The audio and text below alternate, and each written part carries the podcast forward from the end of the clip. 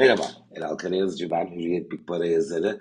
Ekim ayını ortaladık ve yeni haftaya piyasaların Asya'da e, belirgin pozitif bir tonla perde aradığını şahit oluyoruz. Geçen haftayı hatırlayalım. Geçen hafta ana ton yataydı. Nerede? Hem hisse senedi piyasalarında, dünya genelinde, hem para piyasalarında, işte başta euro dolar paritesi. Borsa İstanbul ise pozitif ayrışan kamptaydı ve geçen hafta e, o 3050 puan civarında bir önceki hafta sağladığı e, taban e, oluşumunu takiben e, geçen haftayı da 3567'den 3626 puana yükselerek e, taçlandırmış oldu ve TL bazı 3715 olan zirve seviyesine yaklaşıyor.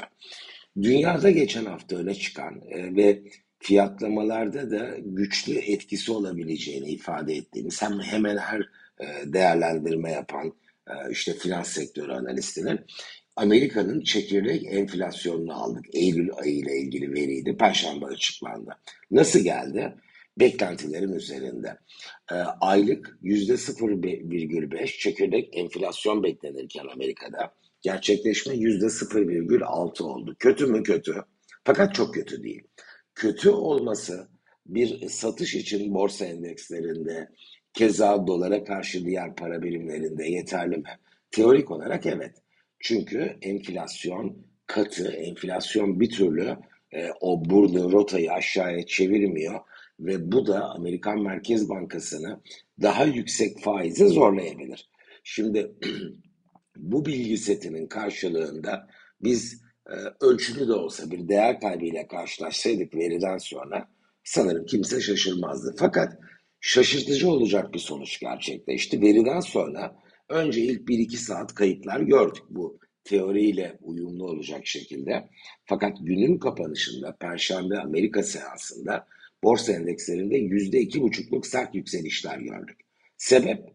Şimdi manşet olarak öne çıkarabileceğimiz, kendimizi zorlarsak buluruz 4-5 tane faktör ama aslında bir şey yoktu. Ve bence bu çok kıymetli. Kendi dinamikleriyle aşağıya gelemeyen piyasanın kuvvetli bir şekilde yukarıya sektiği bir tablo olarak kayda geçti.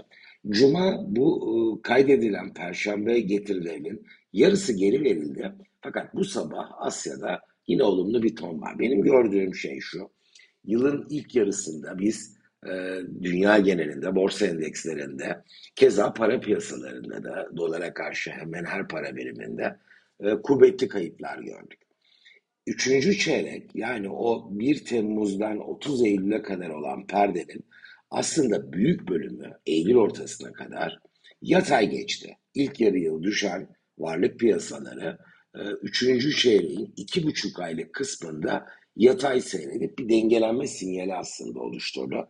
Fakat Eylül ortasında Ağustos verisi Amerika'nın enflasyonda, o çekirdek enflasyonda beklentinin iki katı gelince bir anda iki hafta içinde yüzde onluk ilave kayıplar gerçekleşti. İşte o Eylül'ü takiben Ekim başladı ve e, bizim Ekim ayında gördüğümüz şey varlık piyasalarında e, aslında ilk hafta ılımlı pozitif, ikinci hafta yatay, volatilitenin düştüğü fakat yukarı yönlü eğilimin e, yine kendini gösterdiği bir tablo. Şimdi bir ay sonra beklentinin iki katı bir çekirdek enflasyon veya farklı bir güçlü negatif haber gelirse elbette varlık piyasaları değer kaybetmeye aday. Ancak var olan bilgi setiyle ben bu ritmik dengelenmenin artık yılın son çeyreğinde uzun süredir devam eden düşüş trendinin yerini bir yükseliş trendine e, bırakmasıyla ilgili bir sinyal olarak okuyorum. Borsa İstanbul zaten bu yıl pozitif ayrışmıştı. E, Ekim sonunda yani önümüzdeki hafta açıklanacak başta banka bilançoları olumlu beklenti yaratıyor. Zaten sanayi şirketlerinde karlar bankalar kadar iddialı gelmeyebilir. Ama o bankaların getirdiği motivasyon diğer hisse senetlerini de destekliyor. Bu nedenle TL bazı tarihi zirve olan 3715 puanın aşılması ve yılın son parkurunda belki aralığın ikinci yarısında 4000 puana yakın bir seviyeye Borsa İstanbul'un yükselmesi e, bence e, şansı yüzde 60'dan az olmayan bir senaryo olarak öne çıkıyor. Fed'le bitirelim. Evet enflasyon katı beklentinin yine üzerinde geldi. Bu bir parça tahvil faizlerini yukarı götürdü. Fakat nazlı bir yükseliş var. Tahvil faizlerinde yukarıya gidişte bir zorlanış görüyorum. Aynı şey dolar endeksi içinde. Dolar TL değil, doların diğer dövizlere karşı olan e, performansında da kendini gösteriyor. Zaten Amerika'nın 3 yıl vadeli faizi %4,5'da tahvil cephesinde.